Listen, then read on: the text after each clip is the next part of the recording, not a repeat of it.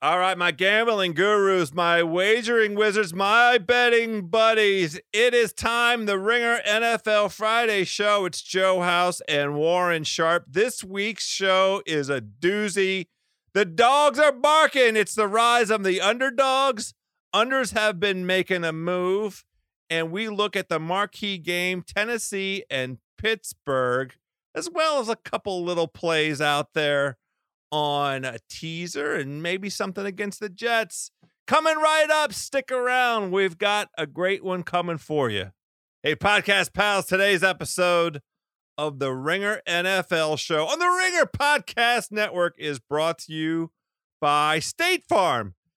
Getting great car and home insurance from State Farm at a surprisingly great rate. Why, that is like drafting a player that becomes an all pro. The real deal. State Farm agents provide personalized service so you can customize your insurance to fit your needs like a competent GM putting together their very own competent roster. You need a team that supports you, and State Farm's got a great one. In addition to agents, the award winning mobile app helps manage coverage, pay bills, file claims, and more with a great price and even greater service. State Farm goes from strength to strength. Choose insurance that always brings its A game podcast, pals. When you want the real deal, like a good neighbor, State Farm is there. This episode is brought to you by State Farm. There's no better feeling than a personal win, and the State Farm Personal Price Plan can help you do just that. Talk to a State Farm agent today to learn how you can bundle and save with the personal price plan. Like a good neighbor, State Farm is there. Prices are based on rating plans that vary by state. Coverage options are selected by the customer. Availability, amount of discounts and savings, and eligibility vary by state. This episode is brought to you by Modelo. What does a true fan look like? It's cheering the loudest. It's never missing a game, no matter what. And for that, you deserve an ice cold reward because you are a fighter and Modelo is your reward. Modelo, the mark of a fighter. Shop delivery or pickup options near you at ordermodelo.com. Drink responsibly. Beer imported by Crown Imports, Chicago, Illinois.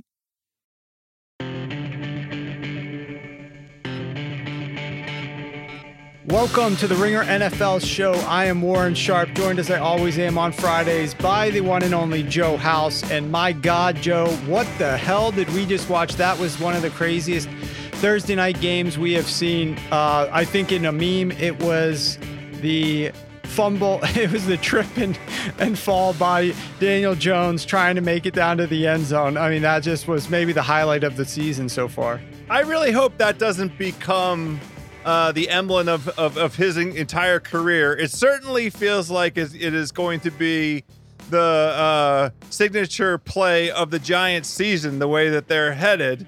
But Warren Sharp, uh, and we're going to talk about overs and unders. I want to begin with this. Imagine betting on the over in this game. The total was 45 when I looked at it. Imagine having the over in this game and watching these two teams have five dozen opportunities to score and end up at 43 total points. I mean, look, we, we were we were texting back and forth with Bill uh, during the game, and I know that he was on the Eagles here just to win outright, which so he won that. But it was absolutely absurd. Of course, there was like the Evan Engram drop on that deep pass that might have helped to seal the game. But the opportunities for the Eagles in this game were absurd. Have you ever seen a game where a team has eight fucking trips into the red zone?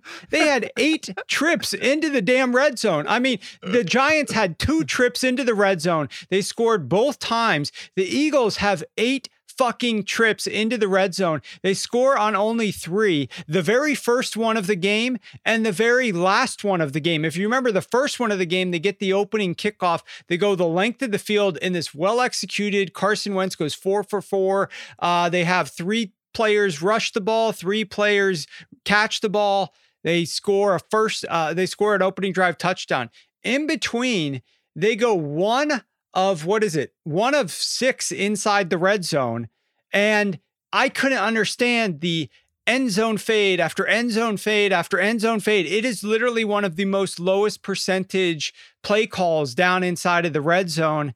And, and that was beyond frustrating to watch a team continue to rely upon that and, and just come up with, with nothing. And of course, they missed the field goal too at the end of the half, uh, the shank at the really short field goal. It, it was it was absurd. This is one of those games though where you're talking about like a faulty final score. Um, that that was this one. Each team had 13 drives, and uh, for a little while the Eagles just kept punting the ball. But my God, how do you get eight trips to the red zone? Well, the, the we have two things now that we're going to cover: the over under on when you were going to drop your first f bomb of this broadcast was three and a half minutes. You came in just under and then you dropped another f bomb. Unders are back, baby. Unders Under, are back. Unders That's the whole back. point. But here, here's my question for you, Sharpie. Here, here's the thing that I think it's time to go ahead. And I know the Eagles fans are all over this. Doug Pederson, right? Doug Pederson loses Frank Reich, and he essentially says at the beginning of the season, I make most of the play calls on the offensive end myself. He has a run coordinator and then he has a special offensive assistant or some other kind of uh, nonsensical title like that um, helping him. But the play calling ultimately on the offensive side of the ball resides with Doug Pederson, right? Oh yeah, yeah, yeah. I mean, he's he's the head coach slash play caller. So it absolutely the buck And- stops there. And that's got to be extraordinarily maddening if you are an Eagles fan because there is now extraordinary evidence that he's not good at it. He he is he's he's got some combination of a lack of awareness of the situation and you hit on it right away. The fades in the end zone.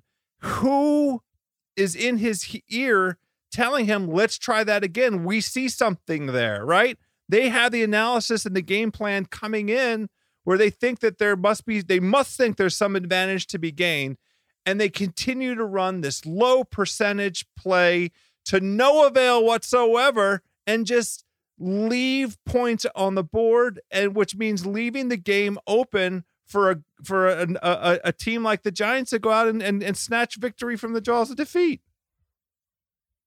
Well, the other thing too, in addition to that, is is the Jalen Hurts stuff, and I don't know how they how much they're using and practice time to dedicate to Jalen Hurts type packages. So I can't comment that it's entirely wrong to do to utilize him because maybe they're practicing it a ton and some of the stuff just isn't working in the game. But this isn't like Taysom Hill, where Taysom Hill's been with the Saints for a few years, and then you bring him out and the stuff's not working, but he's at least had time. Jalen Hurts is a rookie. He was just drafted. The it was a totally abnormal offseason. And you know, when I see a two point play, which could have allowed the Eagles to breathe a sigh of relief, you're down 21 18. Clearly, they got the ball back. They were in field goal range for a while. They didn't need to score that final touchdown, right? So, what they would have been able to pl- call plays. I, I still think with the same aggressiveness, but at least have known fallback, we can at least tie this game here. Um, but they used Jalen Hurts on this two point play. And I just want that ball in Carson Wentz's hand. Carson can run. We have seen Carson be able to run the football. If if the play needs to have Carson run, he can. But Carson is so much more adept at reading defenses. Say what you want about him and some of the mistakes he makes at inopportune moments. That is all true. But if I have a two point play and I need to score it, I want Carson throwing the football there. And if it's a if it's a purely designed run and there's no throwing option, you know, I'm probably still at this point in his career, probably still want Carson Wentz to be the guy running that football. Sure, he already had a rushing touchdown in this game. It was, I think, statistically his best game across the board of the of the entire season. He threw for almost 360 yards. The only thing you would want to do is maybe hold him back because you don't want him to get hit. But in that situation, it's like a two point play at the end of the game, gotta have it type play. Uh, clearly, you didn't have to have it because you could have won without it, but it was a would have been a really nice thing to have. Uh, that would be the t- situation where you could run Carson. I think. Yeah. So let me ask you this: was was tonight a uh, best case scenario because the game was competitive, notwithstanding uh, the the great ineptitude on both sides of the ball, and and we started a nice low point, and we go upward from here, or do we do we look at the glass half, half full and say, look, we had a very very competitive game. It came all the way down to the very end. It required the Eagles defense, who in at moments looked pretty good. I mean, they did put good pressure on Daniel Jones um, as required occasionally. Uh, did we say glass half full? It was very competitive. We enjoyed it. Uh, gave us something. We're never going to forget Daniel Jones falling down. I mean, you know, it's NFL football at its best. How are you feeling tonight? I'm feeling like it was a very important game for the NFC. I, I think that this was a game clearly uh, that changed. I don't want to say changed the future balance of power, but change the present balance of power in the NFC East. I mean, right now, the Eagles are number one in the NFC East thanks to this win. It's crazy as it sounds. They've won two games, they're two, four, and one on the season, but they're in first place in the NFC East at this present moment in time. Next week, they have what 10 days before they play again and they play the Dallas Cowboys. I don't know if it's here in in in Philly, if it's there in Dallas, but in either case if the Eagles are able to win that game, then they have a bye. So for the Eagles, this was a big win. For the Giants, look, this was a, a, a game that they probably could have won if they made a play or two here or there, thanks to the ineptitude on the Eagles side of things. But if this game is played out 10 times, I definitely think the the Eagles are winning this game more than half of those times, right? Like they clearly dominated most elements of this game.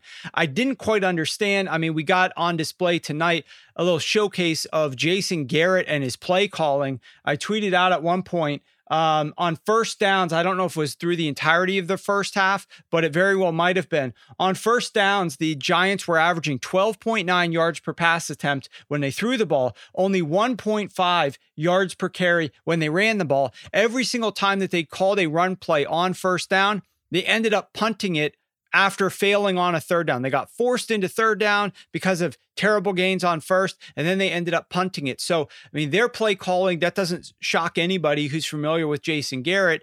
Uh, eventually, they ended up passing the ball a little bit more. Of course, Daniel Jones' massive run, that was on a first down. But in terms of the way we're setting up this week, I thought we at least got a competitive game, which is one of the main things you want to see on a Thursday night. How many of these uh, more recent games have we seen where it's just been a blowout and you end up seeing backup QBs in the second half? Like nobody wants to see that. So a competitive game that came down to the end. It had some really incredible, great plays and some really terrible, bad plays, and then some really hilarious plays. I think it's the perfect start to this this week seven and uh, and the perfect way to kind of I, I don't know close the door on this on this uh NFC East battle and we don't know what we're going to get the rest of this weekend. I know the Cowboys still have a game to play, and uh, uh, and the and Washington does. Those two teams play each other. I don't know what you're going to make of that one, but definitely a fun Thursday I agree with you. I don't want to prolong this, but I do want to just offer this concluding thought, which is, come uh, Tuesday morning, I'm going to be looking hard at the NFC East division uh, title odds because I have uh, at, at the beginning of the season a play on Dallas to win the NFC East.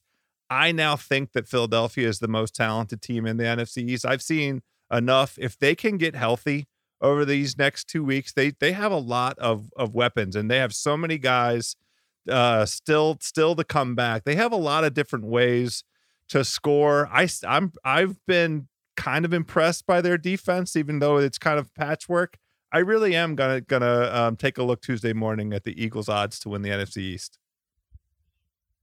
Well, look, the main thing that the Eagles have is Carson Wentz, and Carson Wentz won the NFC East last year basically by himself, right? I mean that that that team had no wide receivers at that point in time last season, and they were able to win. I think his season last year, um, if I'm not mistaken, the first QB to pass for 4,000 yards without a single receiver, wide receiver going above 500 uh, in NFL history. So he's he has shown the the highs and lows of him are going to be like this forever. I never think he's going to shake the plays where just like what is he doing? And then the great like dimes that he drops at certain points in time um, that's that's like part of the fun i guess of watching a carson wentz game is you don't know really what you're going to get.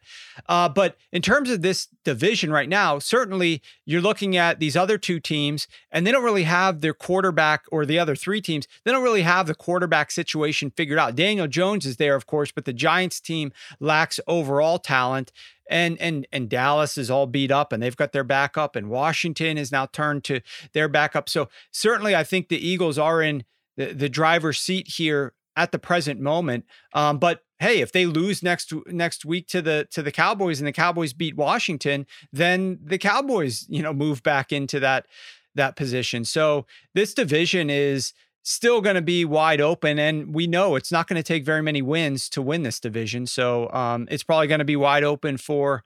Yeah, it's a, a it's a race now. to eight wins. Uh, well, well, let's or maybe it's a race to seven. We are in week seven. Let's let's move on. Let's get going with the week seven slate. All right, brother House. Week six is on the books. We saw some favorites struggle, but give us the rundown of how things went last week, and then what are we at season to date? Yeah, Mr. Sharp, it is interesting. It does feel like we're kind of getting serious with the season now, right? We've got the first four games in our rearview mirror. Some some storylines are starting to play out. The week six betting results favorites, as you just kind of anticipated, five and nine against the spread. Home teams again, seven and seven against the spread. Absolutely nothing to be gained by a home team advantage. Underdogs, big week for the dogs, straight up six and eight straight up. And then the over under, the totals by the count that I have, it was four overs and 10 unders. So, as discussed on this very program, you predicted we anticipated that the overs were going to take a hit. And indeed, that did come to pass. So, season to date, couple interesting things I want to call to your attention. Favorites now 40, 50, and 2 against the spread. And that means that underdogs against the spread are 50 40, you know, if you just flip it, right? So underdogs now against the spread 10 games to the to the good. Home teams 42 49 and 1 against the spread. No home field advantage. Underdogs straight up 32 60 and 1 and then the over under totals coming in at 47 39 and 5. So that's, you know, that return to normalcy uh, as you kind of anticipated. So the overs now have dropped all the way down to the you know low 50% range. Is there anything we can talk about in terms of is it safe to play totals at the minute, or we just look for situational value? How are we supposed to think about totals?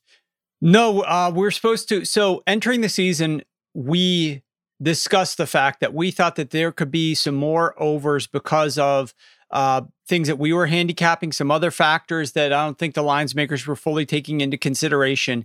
And we capitalized on that. I mean, there was that one week, what was it, House week three or week four, where Monday morning we were talking about, I, I jumped on five overs on Monday morning and went four and one on those. Um, but since that point in time, like everybody started talking about overs and that value has dwindled and the odds maker has been boosting up, artificially inflating the value, the, the numbers a little bit. And so there's not as much value there. So you definitely can't, and you haven't been able to for several weeks, bl- bet the overs blindly, nor should you ever have really done that. Even when I was betting five of them, I was still looking at my model and where the situational edges were based upon my line versus the Vegas line. And that's how you should continue to bet things. The good news is, like, I didn't have to sit here and say, oh, I wonder if the odds maker is going to catch up to these totals this week. I've got a computer model that said they caught up this week. I'm only finding value in these two games and unders in those two games. And so I'm picking my spots based on where where my model is suggesting that I should. And that is absolutely something that should be constant, regardless of what week it is. We should always be focusing only where the value is. So there's absolutely, it is still safe to play totals, but you, again, have to pick and choose your spots based upon where you find value. All right, Warren. So on this totals situation, we've been touching on it all season long. The overs are now all the way down into the low 50% range. My question to you is Is it still safe to play totals? I mean, how can we find situational value. The unders, you know, uh, uh, kicked ass last week. How are we? What's the methodology for us to try and find a little bit of value on totals? Yeah, and I'll say it's the same as what we've always done, and that is you're looking for mathematical edges against the lines that the odd makers are posting. So we did that early in the season, and some weeks we were betting five overs on a Monday morning because they had the total set too low based on my model. And then other weeks we were not betting any uh, totals early because there was not as much value because the odds makers already adjusted. So it's always a game of cat and mouse trying to find the spots where they're wrong on their numbers that we see enough value. And some weeks it might be to the overs and some weeks it might be to the unders. But absolutely, as you've kind of indicated and the data is showing, just betting overs, like we talked about, is not profitable at all any longer. Yeah. Well, uh, one other interesting takeaway now that we enter week seven out of these season to date numbers, it looks like underdogs are starting to separate themselves just a little bit from the favorites. And it looks like they're clocking right around that 55% mark. They're 50 and 40 underdogs against the spread we're talking about. And at this number, we're getting up to that 55%, that holy grail line, because that's where we start to get profitable here. And it happens to be a very nice opportunity to go ahead and dive into some sharp points.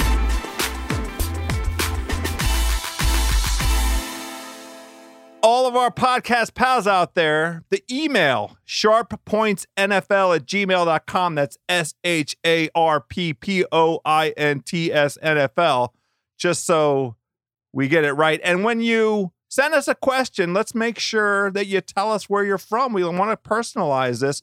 We have a great question from podcast listener Matt with one T. Matt with one T. We don't know where you're from.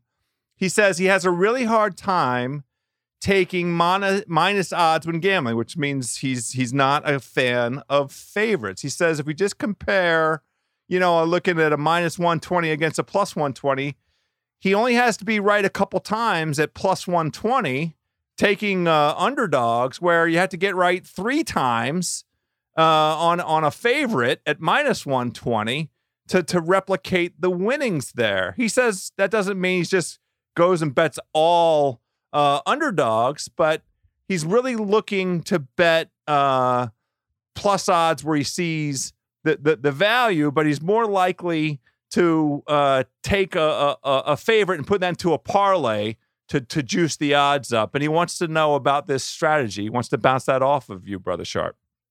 Well, I'll just say this anytime that you're betting an underdog, you never want to bet an underdog unless we're talking like a 17 point line, some ridiculously inflated number. Uh, we, you know, maybe potentially this Bills Jets game, or maybe potentially next week's game where the Chiefs are going to be laying a, a, ton of points.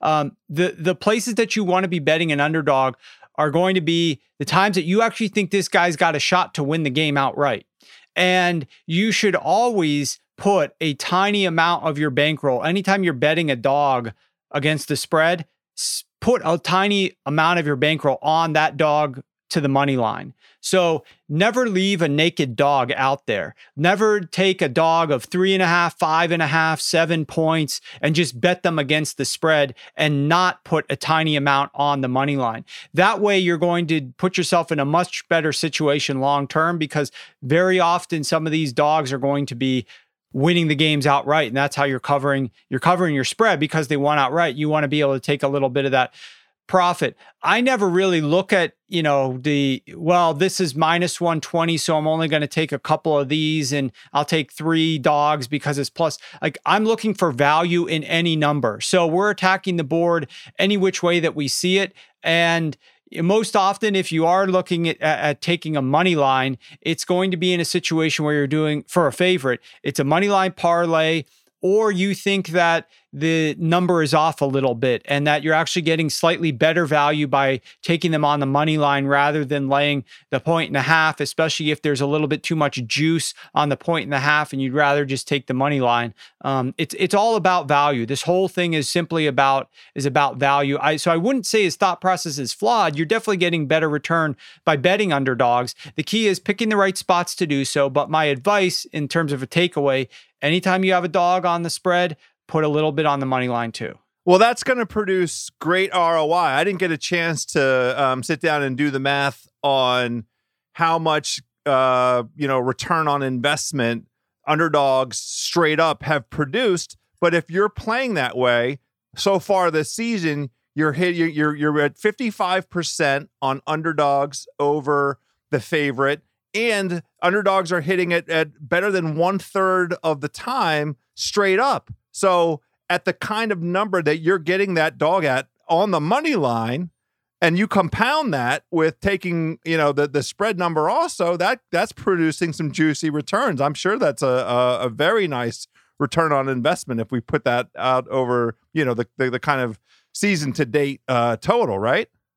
Yes, definitely. And one last thing I'll say on dogs in general this season is if you look at road dogs versus home dogs, we know the bookmakers had a tr- had trouble figuring out what home field advantage should be this season, um, and therefore they were probably giving a little bit too much credit to the home teams. There's a little bit more extra value in the lines for the road teams, and that absolutely was the case. If we look at dogs in general and split them home versus road this year, home dogs are only covering the spread 43% of the time, whereas road dogs are covering the spread 54% of the time. So road dogs are making you money, home dogs are not. Although I will say road dogs have kept a similar hit rate over the course of the entirety of the season, but home dogs started off the year much worse than they've been over the last week, week and a half. Uh, road dogs have, uh, sorry, home dogs have come back and done a little bit better there as the odds makers are reducing the amount that these home teams are being inflated on the spread ever so slightly as the weeks progress. This episode is brought to you by State Farm. There's no better feeling than a personal win, and the State Farm personal price plan can help you do just that. Talk to a State Farm agent today to learn how you can bundle and save with the personal price plan. Like a good neighbor, State Farm is there. Prices are based on rating plans that vary by state. Coverage options are selected by the customer. Availability, amount of discounts and savings, and eligibility vary by state. This episode is brought to you by Indeed. We're driven by the search for better. But when it comes to hiring, the best way to search for a candidate isn't to search at all. Don't search, match with Indeed. Use Indeed for scheduling, screening, and messaging so you can connect with candidates faster. And listeners of this show will get a $75 sponsored job credit to get your jobs more visibility at indeed.com slash ringer NFL. Just go to indeed.com slash ringer NFL right now and support our show by saying you heard about Indeed on this podcast. Terms and conditions apply. Need to hire? You need Indeed. This episode is brought to you by Modelo. What does a true fan look like? It's cheering the loudest. It's never missing a game, no matter what. And for that, you deserve an ice cold reward because you are a fighter and Modelo is your reward. Modelo, the mark of a fighter. Shop delivery or pickup options near you at ordermodelo.com. Drink responsibly. Beer imported by Crown Imports, Chicago, Illinois. The marquee game of the week is my favorite game on the entire slate. It's Tennessee at home, and this number's fluctuating a little bit. But when I looked at this uh, and set this up this morning, Tennessee's favored by one and a half over Pittsburgh, and Pittsburgh is my kind of road dog. I absolutely adore what Pittsburgh has done so far this season. And I think there are a few things working against the Titans this week in the first okay. place. Third game for the Titans in 12 days. That's their punishment for all the COVID shenanigans. Small as shenanigans. I mean, I I know that they were taking this seriously as they could, and the NFL has done its investigations, and they were apparently playing by all protocols, and maybe they were weren't practicing behind the scenes, although they sure as hell did look pretty good the last couple weeks. But third game uh, in 12 days, so that's a little bit of a, a, a punishment. And on top of that, they uh, fit this this uh, kind kind of category. And I know you, your own self, have been out there in public stating on the record that you thought that they were the most likely for a, a regression. Um, they had three come from behind wins to to start off the season to keep up their uh, undefeated record, and it wasn't a very impressive array of teams that they beat in those those come from behind wins. Um, and and on top of all of that, it was the Broncos, the Vikings, and the Jaguars, whose defensive DVOA was uh, or is 10th, 15th, and 32nd. That the Broncos have gotten better. Uh, the the Bills uh, 27th and the Texans 25th. So by far the Steelers are the classiest defense that the Titans will have encountered thus far uh, this year, and and the Pittsburgh's defense is, is, formidable. I mean, they're allowing uh, just 18.8 points a game. That's second in the league. 4.9 yards per play. That's third in the league. First in rushing success rate, fourth in passing success rate. These are the kinds of things we're talking about.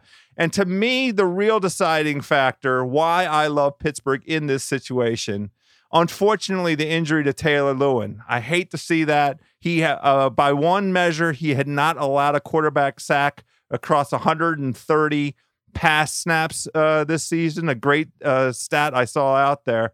And I hate to see, um, you know, a guy go down, but that to me, more than anything, really puts a nice feel in in in the in the in the book as I sit down and think about this for Pittsburgh.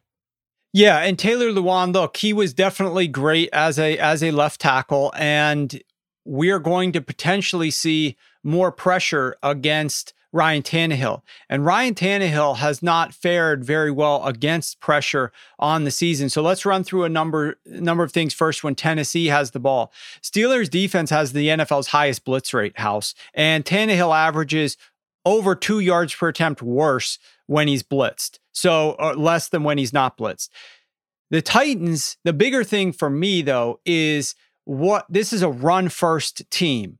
And who is really real? Is the Steelers run defense really real? Or is this Titans run offense really real? We know the Titans run offense has done very well over the years, and the Tennessee Titans with Ryan Tannehill at quarterback when they play defenses that allow less than 100 yards rushing per game, Tennessee is 5 and 1 straight up, 4 and 2 against the spread. So, 6 games in about a year, right? Cuz Tannehill took over last year I think week 7.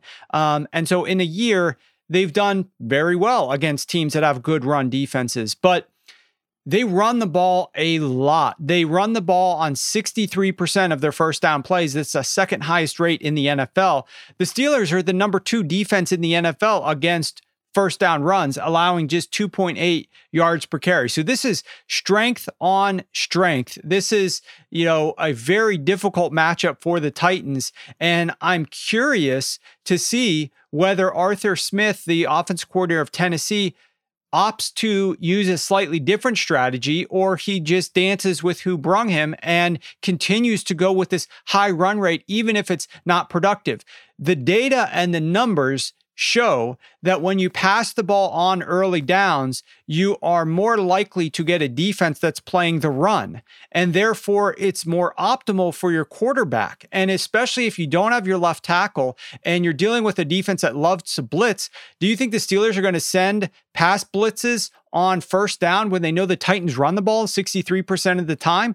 Possibly not. So this would be great time to pass the ball against these loaded boxes. If I'm Arthur Smith, I'm trying to pass the ball a little bit more often in those situations. But I mean, they've done the run heavy thing so much that I don't know if he'll make those adjustments. Well, and and we talked about Lewan, uh, that injury. We can't really quantify that. They're also dinged. Corey Davis is dinged. Uh, Jonnu Smith is dinged. And Jonnu's been, been getting a ton of, of targets from Tannehill. So like some of his safety blanket stuff um it, it isn't there and available to him. And you know, I I, I think it's a really juicy matchup. I mean, I I'm been a, a extremely impressed by how Tennessee resurfaced post uh, uh, the the COVID shutdown of that franchise.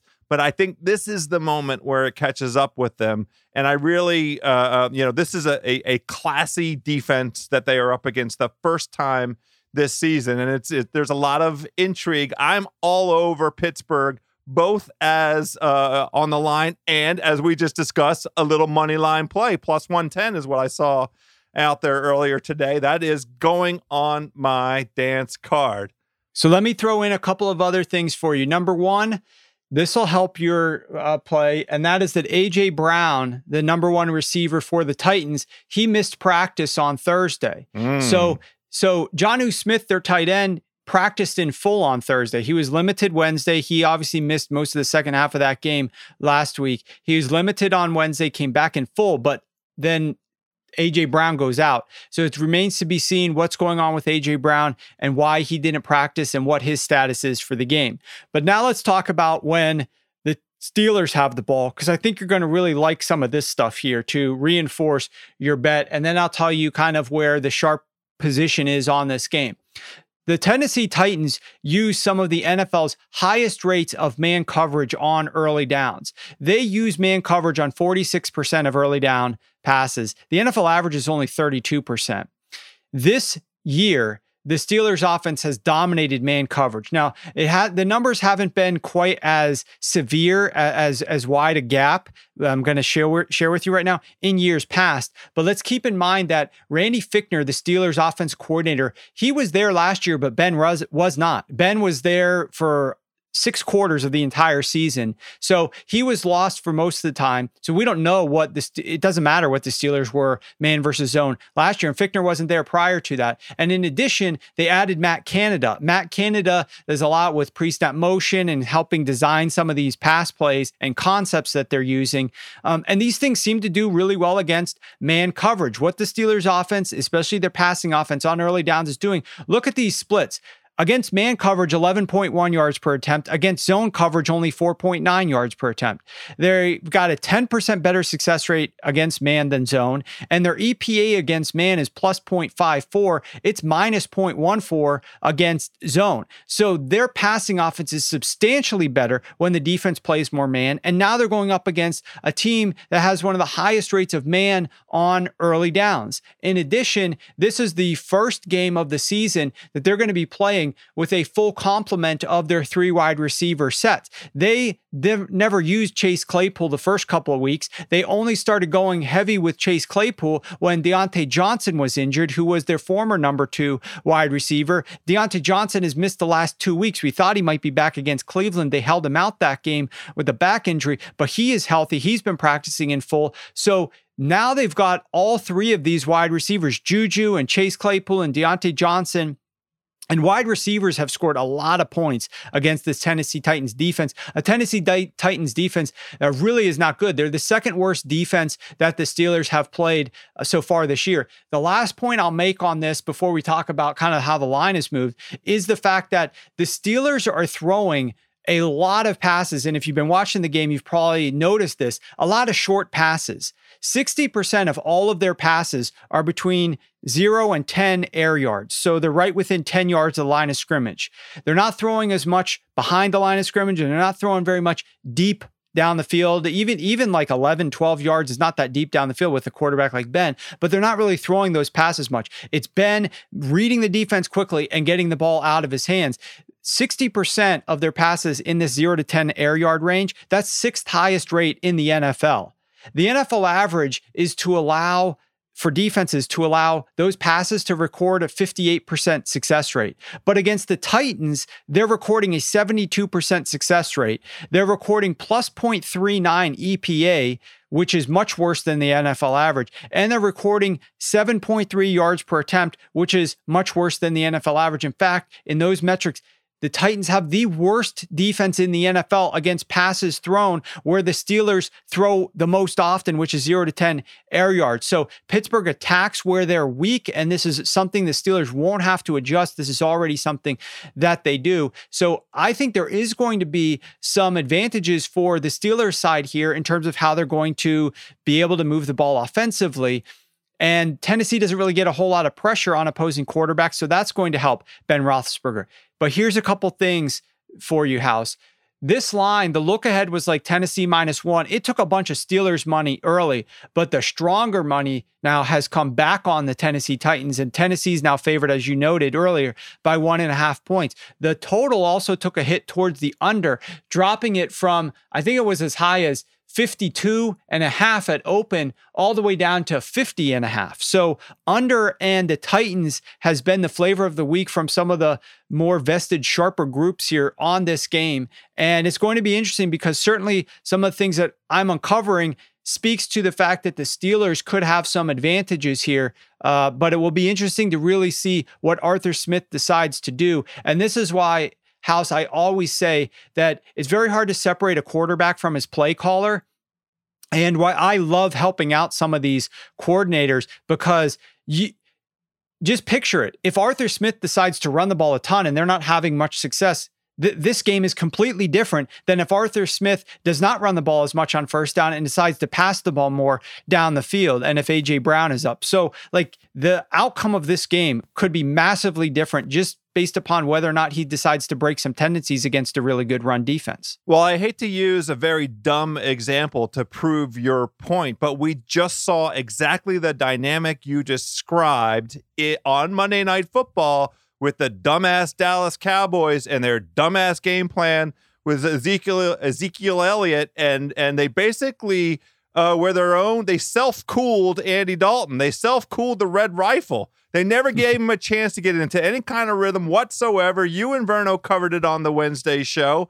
And Zeke, for whatever reason, was putting the ball on the carpet. That game was over in the first eight minutes. And I, as a Washington professional, almost professional, might be professional football fan, absolutely adore watching the Dallas Cowboys stink it up most of the time. Although I thought last week, and we talked about this on this very podcast, I thought Dallas had an advantage over Arizona uh, at, at, home, and they completely uh, uh, blew that by uh, first down run insistence at a rate that was way outside the bounds of what they'd done uh, in the season to date. Now, I'm interested in getting to the bottom of one thing with you because uh, we, we we're talking about a really fascinating matchup here. We we have a ton of respect for both coaches, Pittsburgh and uh, Tennessee, and you yep. put on blast Mike Vrabel this week, and it was one uh, I don't know how often you get 75,000 likes on tweets that that you you generate. Maybe that's your kind of territory. I don't know. But I was impressed. You impressed me with this one.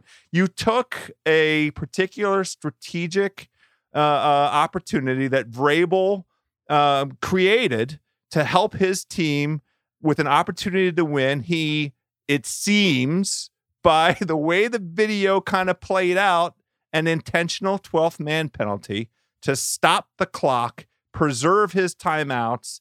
And, you know, he, he basically weighed the value of the yardage he was forfeiting against getting that time. And you you you did a masterful job of of lining up um, the video and so forth for for for two questions. So for in the first place, the sharps coming back on Tennessee in the under is that out of respect for for Vrabel? Do you think that's part of what's what's driving it? And then secondly, did they did did anybody from Tennessee call you up and curse you out for for putting that on blast?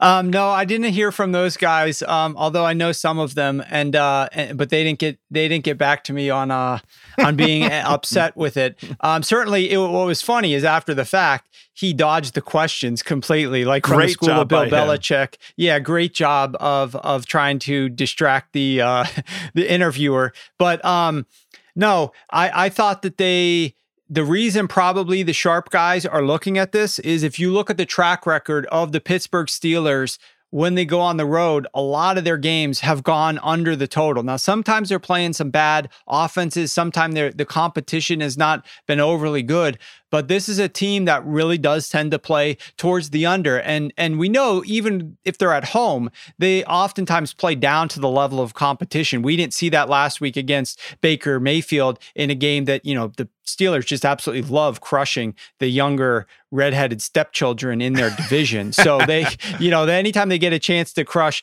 the the the orange stepchild of the Browns or the orange stepchild of the Bengals, they they do that. But other teams in other divisions they have not fared quite as well against. Um, so I think it's a little bit of that. I think you know I'm not quite sure uh, from a modeling perspective, a value perspective, uh, that, but we know that some of these guys were betting the under in the Cleveland Pittsburgh game last week, and now they're betting the under in this Pittsburgh game this week. That is very typical when you see certain betting groups betting on a certain side. They do that somewhat several weeks in a row. They bet on a certain total for a team. They might bet the same way several weeks in a row until the lines catch up with them.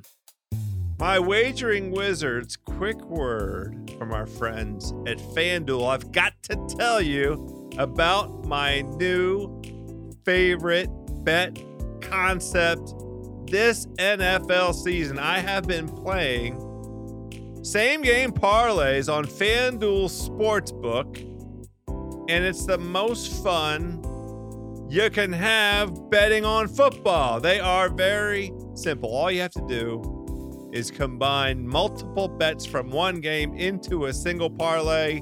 The payouts are even bigger when you win this way. What's cool too is FanDuel will refund the first same game parlay you lose on any NFL game each week up to $10. So you can essentially have a free $10 play every week. You get a different parlay risk free every NFL week, all season long. I heard Verno on Wednesday. He wanted to build up a small play on the Pittsburgh Steelers. I love that action this week. He went with Roethlisberger over on passing yards and Chase Claypool over on receiving yards. Let's take that thing and get it dirty. I mean, let's go ahead and put on the spread. Let's put Pittsburgh getting the one and a half. And let's go ahead and play the Pittsburgh money line at plus 110 as well. That's a four legged parlay. That's a big chair that even a fat butt like mine will fit in, that four legged stool. How about that parlay? If you like it, go ahead and bet it with your first NFL or if baseball is your thing, World Series single game parlay of the week. You will get $10 back if we don't win. Now, there is one catch. FanDuel is the only sportsbook app that has these same game parlays. So if you don't already have a FanDuel account, just use promo code SHARP when you sign up so they know that Warren sent you. That's FanDuel Sportsbook promo code SHARP.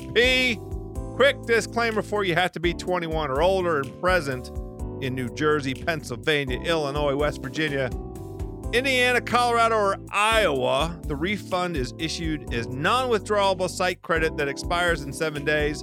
That's not a problem because you're going to bet again inside the week. The max refund is 10 bucks. Terms apply. If you have a gambling issue, call 1 800 Gambler. In West Virginia, you can visit www.1800gambler.net. In Indiana, call 1 800 9 with it in Colorado, call 1 800 522 4700. And in Iowa, call 1 800 bets off. For some reason, the next two games that I like on the card uh, are are road favorites. Um, I like very much the situation of Seattle at Arizona, and for some reason that is a line that has been decreasing as the, the week has gone on. It's all the way down. When i saw it uh, this afternoon seattle's down to just three as a favorite at arizona. Um, and that particular game situationally i like a lot. And then green bay at houston green bay is favored by three and a half another uh, uh, road favorite. Let's start with, with seattle. I just very much like uh, the position that Seattle is in coming off of a bye week with Arizona on a short week after that Monday night. And it's a divisional game. Seattle's familiar with them. Seattle kicks their ass um, every year. And I uh, ha- think there's a particular opportunity here. The Cardinals' um, defense isn't very good. They're they're second in the league in points. Oh, wait a minute. The Cardinals' defense ranks very well because they've played bad teams. They have games against Washington, the Jets, and Dallas. Those three teams combined for 35 points. And so the Cardinals rank second in the league in points against. When the Cardinals go up against semi competent offenses, and that's all I'm willing to give these teams Detroit, San Francisco, and Carolina they allow over 25 points a game. The Seahawks offense is the best offense they're going to see this season. And I also like the idea of Seattle and Pete Carroll going into uh, the the defensive lab a little bit and saying, you know, looking in the mirror and saying, what, why is it that we have been so poor so far? The 29th in uh, opponents' yards per play, and they're dead last in, in yardage uh, per game, over 470 yards per game. I like, um, you know, the the the Seahawks coming in with the opportunity to get themselves right on defense and with that extra rest. A- am I uh, all wet here? Um, it's a, it's a tough game. I can say that we've seen a little bit of money definitely show up for the Arizona Cardinals, and um, the main advantage that I think the Arizona Cardinals had, and you hit you hit a bunch of these things in terms of Arizona's defense. Yeah, they look pretty good, but they've played a really terrible schedule of opposing offenses. They played the third easiest schedule of opposing offenses. Now they're going to be facing arguably the best offense in the NFL in terms of the Seattle Seahawks. Um, so that is going to be an interesting matchup, step up in class for them. The one thing that Arizona's offense is really good at is they're really good at playing against zone. Kyler Murray has struggled in his career against man coverage, but he's done really good against zone coverage. And against zone, he's averaging 8.2 yards per attempt against man, 6.1 yards per attempt in his career. There's only one other team that plays zone coverage more than the Seattle Seahawks have done uh, so far on early downs this season. Uh, they are average, I think, 81% of early down passes against the Seattle Seahawks. Seattle has been playing zone coverage. So this is something that's going to work in Kyler Murray's favor offensively for him to have uh, some success here. The other interesting thing about the Seattle Seahawks, we recognize them as like this big time juggernaut this year because they are 5 and 0. And and so while that's been strong and that's been great, the problem is that this is a team that really has failed to take advantage of le- early leads at halftime. Like this team, I think, is leading only by an average of one point at halftime all over the course of the season. Three out of their five games have they led at halftime, but it's only been by an average overall of one point. I mean, I think that ranks like 16th in the NFL. So they've got to figure a way. Obviously, not scoring at all in the first half of against the Vikings has hurt them. They've got to figure out a way to try to get back on track offensively, get started much quicker, force Arizona out from this what what they like to do, which is run the football a fair amount, stay pretty balanced, um, and and help their own defense by getting up on the scoreboard and making Arizona more predictable. The other game I was uh, looking at was uh, Green Bay favored by three and a half at Houston. Now we spoke last week about Green Bay in a tough position going up against Tampa. And by golly, Tampa's defense was up to the challenge. They the Green Bay offense struggled against that Bucks defense. That Buck defense now fourth in, in pressure rate. And and Aaron Rodgers looked uncomfortable all day long. But here, here, uh, breath of fresh air potentially for Green Bay. The Texans, the Houston Texans, not very good at pressuring the quarterback. They pressured the quarterback at the league's fifth lowest rate. And not only the Texans not get pressure, they don't really stop anybody. They're they're 27th in in yards per play, and they've only uh, forced four turnovers the entire season. So I like the Packers. And Aaron Rodgers put a positive spin on the ass whooping that they took. He said maybe we needed that kick in the butt. Uh, they they, they the, the Texans are in, in this this tough spot, right? They got rid of Bill O'Brien. They got their uh, dead coach bounce win with Romeo Crennel the first week after Bill O'Brien, but then, I mean, I, I Romeo Crennel strikes me as a as a very lovely man, and and you know, uh, a, a competent and capable defensive coordinator. I do not intend to suggest anything other than admiration for his personal character. But holy shit, does any is there anybody out there that snatches defeat from the jaws of victory like Romeo Crennel? The body of work, uh, and last week as a as a stark reminder, with the opportunity to I mean the, the, the Texans had 17 different ways to win that game and more importantly cover the game if you had a little action on the uh, on the Texans getting five and a half points as I did. Uh, but uh, it did not turn out that way. Tennessee covered with a touchdown in overtime on their first drive. Um, and I I just like this situation for Green Bay. Aaron Rodgers uh, has a great success rate against the spread, coming off an against the spread loss in his career. And the same thing is true when he's coming off a straight up loss. Both of those numbers are above 60% um, hit rate. He comes out when Green when he when he's the quarterback and Green Bay loses. The next week they tend to cover two thirds of the time and they tend to win two thirds of the time. I like Green Bay laying the points uh, on the road to Houston. Look, House, I don't necessarily disagree on this one. I don't have a strong opinion in terms of seeing if there's enough line value here to want to lay over three points. But I will say that this is absolutely the perfect spot where you would expect Aaron Rodgers and company to get their mind right. I really don't know what the deal is with this team coming off of a bye with Matt LaFleur. This team got absolutely stomped when they went to San Francisco last year and lost 37 to 8.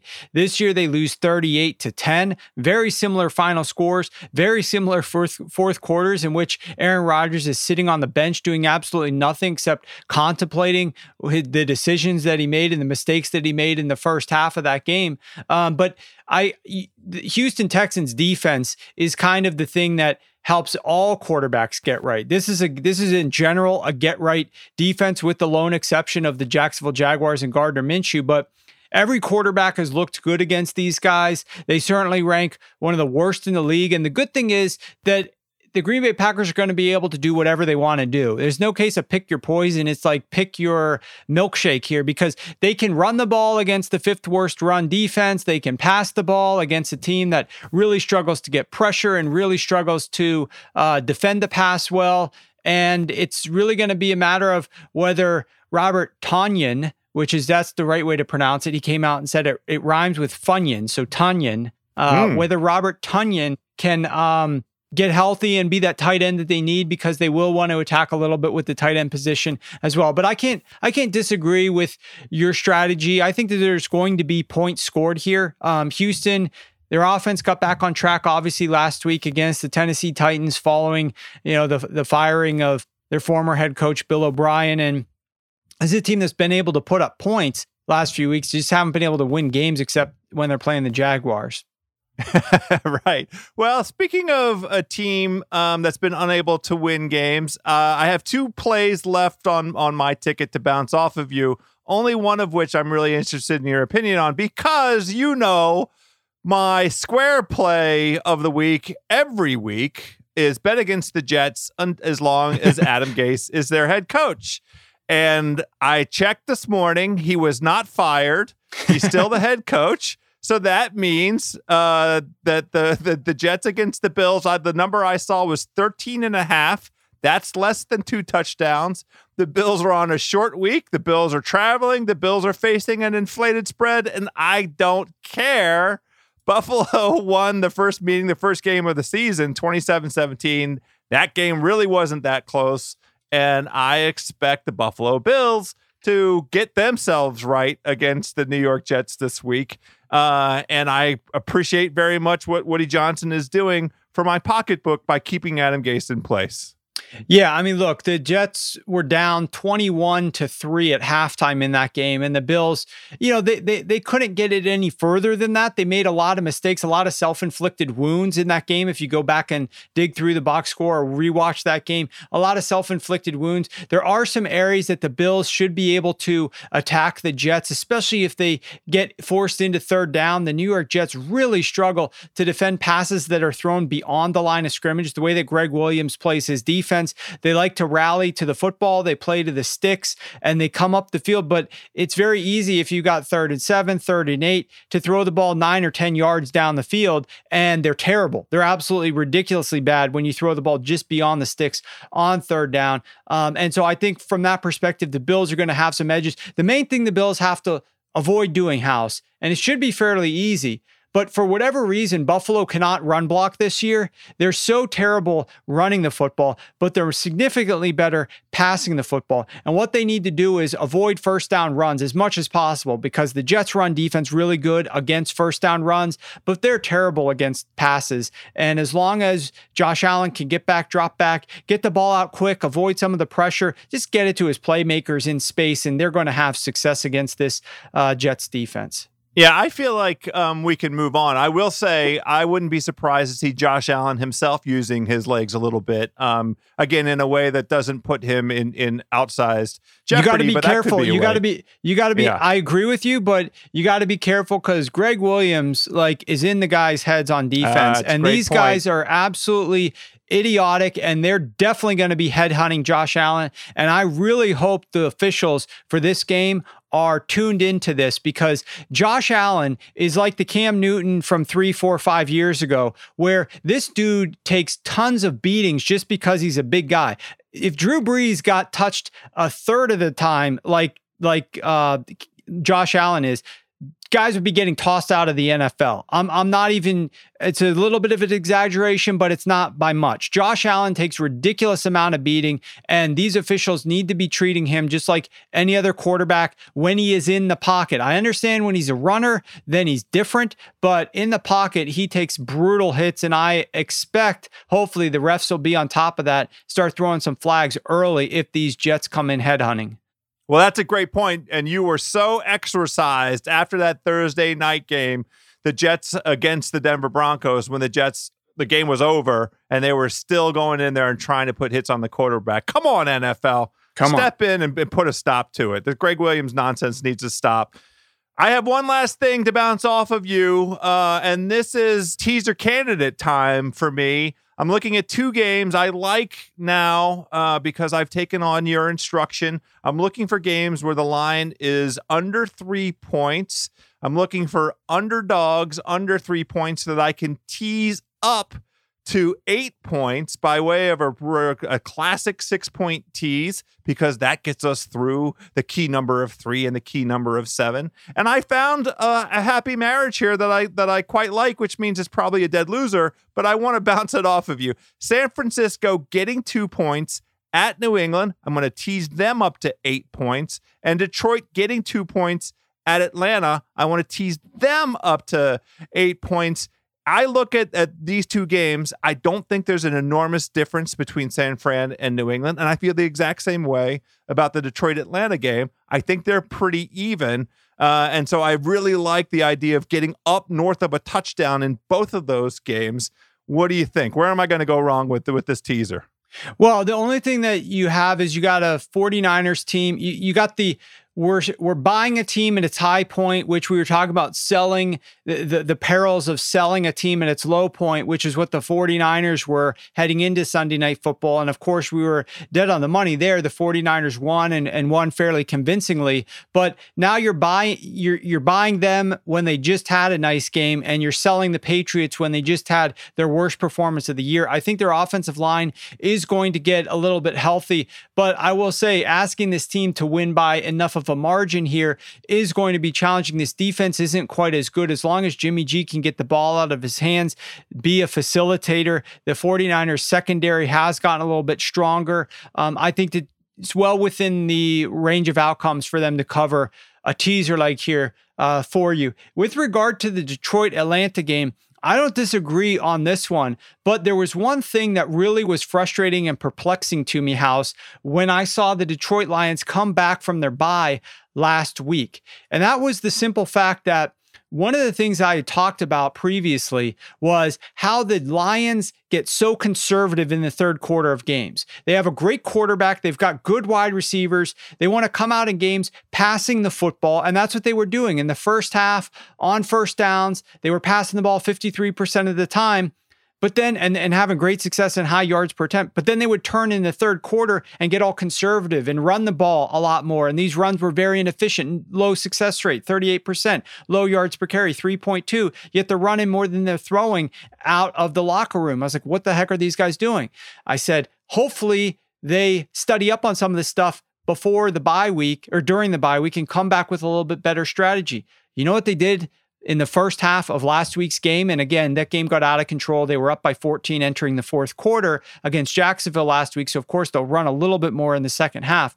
But in the first half of that game, they go 79% run on first downs. These runs are only 36% success rate. So I don't know why in the world they came out of the bye deciding we want to run on the Jacksonville Jaguars. The Jaguars have the number 32 pass defense, the number 32 pressure rate defense. They can't get pressure on a quarterback. They're terrible defen- uh, uh, at, at stopping your passing attack. And yet the Lions, who have Matthew Stafford, a healthy line and healthy receivers, decide to go very run heavy. I didn't quite understand that the part of the Lions in this game that I just don't like is the coaching staff, but everything else I like. I like selling the Atlanta Falcons at a high point after they just fired their coach and got a win and a big time, you know, feel good moment. Now they come back home and reality starts to set in that guess what? We really don't have a lot of talent on this team. I mean, we've got some players, but are we really that good? And if you look at who Detroit's played and how their records and how they fared in those games, they've played some pretty stiff competition and they've done pretty well overall, all things being considered. So um, I definitely can't argue that much, but I really just wish the coaching staff offensively would figure out how to optimize things. And this week, you are playing an Atlanta Falcons defense that is one of the worst against the pass and number eight against the run. You absolutely cannot enter this game thinking that we're going to run the football all over the Atlanta Falcons. That's not the way to beat the Falcons. You have to pass the ball on these guys. Hopefully, the Lions do that with Matthew Stafford. Golladay's now healthy. Let these receivers make some magic against this Falcons secondary, like most teams in the NFL are able to do. Yeah, let Matthew Stafford cook. I will say this. Damn it. Uh, you reminded me of the Matt Patricia factor. He is on my list of guys to not trust. And I could absolutely positively see myself looking at the fourth quarter of this game and getting very upset. So, what I'll do, I'm going to play this teaser because the numbers line up the way that I like. And I don't think there's an enormous difference between Detroit and Atlanta. So, Detroit getting eight still feels like the the, the correct side. I I'm trusting the process here, Sharpie, but I'm prepared to be disappointed and I'm prepared to have another round of curse words for the pencil-eared Matt Patricia. Well, and and I will say it hasn't worked out this way for the last couple of weeks, but Detroit has historically been a better team in the first half of games and a little bit worse in the second half. And with Atlanta, if, if Detroit's able to get a lead here and take a lead into the locker room, pretty much like whenever you can get Detroit up by like seven or 10 points, like they were up against the Saints prior to their bye, they were up 14 to nothing, I think, at the end of the first quarter against the Saints. And then the Saints reeled off, I want to say 28 unanswered points and go into halftime 28 to 14. Whenever yeah. you can, whenever the Lions get a lead, you may want to like place a little bit of something on the other team and uh, and that's what you could do here potentially at halftime. Oh, yeah, a little live betting. That's right. The halftime live bet to cover off a little tiny hedge there. I I enjoy this. Sharpie, we're into week seven. It's getting real. The NFL's uh, rolling along. We've got uh, you know some some contenders, and we know exactly who the the pretenders are. I'm excited that we're letting the dogs out a little bit, Sharpie. Yeah, I am too. I'm really excited about this this weekend's games, especially the couple of games where we've got two teams with great records. The Titans Steelers should be a great chess match. We broke that down in detail. Good luck to you on that one. And uh, and it'll be interesting to see how some of these other teams are able to fare. I love the fact, House, that they moved Seattle, Arizona to Sunday night football. Um, so we actually get a good game there because Tampa Bay versus the Raiders may get canceled with their COVID issues. They got that mm. out of it. So that was smart by the NFL scheduling group. And if you look, we actually have a very balanced slate of 1 p.m. and 4 p.m. games. I want to say there's only seven 1 p.m. kickoffs on Sunday. So significantly better than having nine and two, which we had last week. So it's gonna it's gonna be a great viewing day of watching these games. Some good late games, some good early games, and then a nightcap that we know is not going to get canceled with the Seahawks Cardinals. Cannot wait for Sunday's action house. Yeah, I know how happy a balanced uh, schedule makes you, a balanced viewing schedule makes you. And I just want you to be happy, Sharpie. That's all. That's all I'm after. That's why you're a friend. Out. That's why you're a friend. We're not going to do any better than that. My wagering wizards, my gambling gurus. Good luck to everybody out there. Let's all have some strong R O I.